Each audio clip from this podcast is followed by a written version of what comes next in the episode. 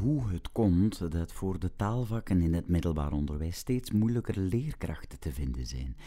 Dat vroeg ik op mijn Facebookpagina. De vraag vloeide voort uit een artikel in de morgen. Wat maakt dat vak veel eisender dan andere vakken? vroeg ik. De antwoorden op de vraag zijn talrijk en divers, maar er zitten duidelijke grote lijnen in. Het vak Nederlands brengt veel verbeterwerk met zich mee. Vroeger gaf je een algemeen cijfer op een opdracht Nederlands. Nu wordt verwacht dat je op elk onderdeel punten geeft en die ook motiveert.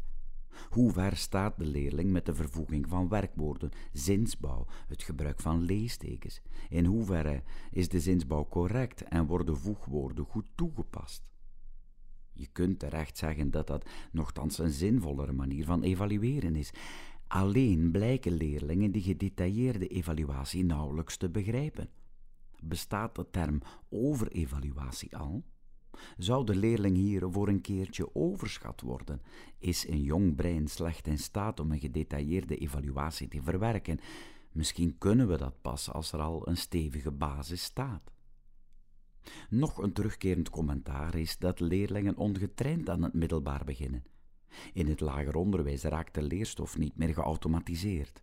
En ook in het middelbaar is te weinig aandacht en tijd voor automatisering, waardoor de achterstand zich opstapelt. Het resultaat is een brein met een continu overbelast werkgeheugen, waardoor er nog weinig nieuwe kennis bij kan. In een te harde tegenreactie tegen het stampen van het oude onderwijs zijn we zwaar doorgeslagen in de andere richting. Verder komt ook terug dat de leerlingen die een grote interesse tonen voor en uitblinken in taal toch richting stem worden geduwd. Dat zou namelijk een superieure richting zijn voor intelligente kinderen. De talenrichtingen dienen hoogstens als tweede of derde keus.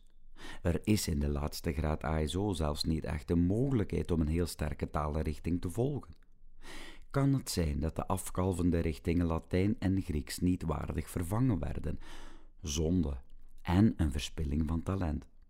Over excelleren wordt veel gepraat, maar het kan blijkbaar maar in één domein. Veel verontrustende commentaren gaan over een groot gebrek aan waardering voor de leerkracht. Achterdocht die grenst aan paranoia is het. De leerkracht die wordt gezien als een vakantieverslaafde die willekeurig slechte punten uitdeelt aan zoon of dochter lief. Desnoods moet er een advocaat tegenaan gegooid worden, maar overgaan zal het bloedje. Soms werken overheden of directies er met de beste bedoelingen ongewild aan mee als om zachte evaluaties wordt gevraagd, of als er geen mogelijkheid bestaat om te zeggen tegen een onwillige, opstandige of luie leerling tot hier en niet verder. En het meest verontrustende is de constante waarom-vraag van de leerlingen. Waarom moeten we deze leerstof kennen? Wat is de praktische toepassing ervan? Wat is de zin hiervan?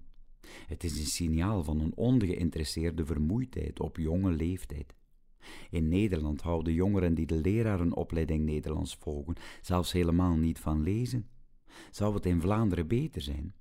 Nederland is ons vaak een paar jaar voor op de maatschappelijke weerkaart. Af en toe geef ik bijlesjes Nederlands aan kinderen met een andere thuistaal. Vooral bij meisjes met een sterke thuistaal zijn de intrinsieke motivatie, de leergierigheid en het doorzettingsvermogen vaak heel groot. Zijn dat niet de eigenschappen die we hoopten te stimuleren door op een andere manier te gaan lesgeven? Te vrezen valt dat we bij een flink deel van de leerlingenpopulatie het omgekeerde hebben bereikt. Of is die ontevredenheid een fenomeen dat het onderwijs nog overstijgt? Dan is er nog meer werk aan de winkel. Het hoopgevende is dat, ondanks de moeilijke omstandigheden, de goede wil en de liefde voor de taalvakken van de commentaren op mijn Facebookpagina afdroop. Deze mensen verdienen een brede maatschappelijke steun.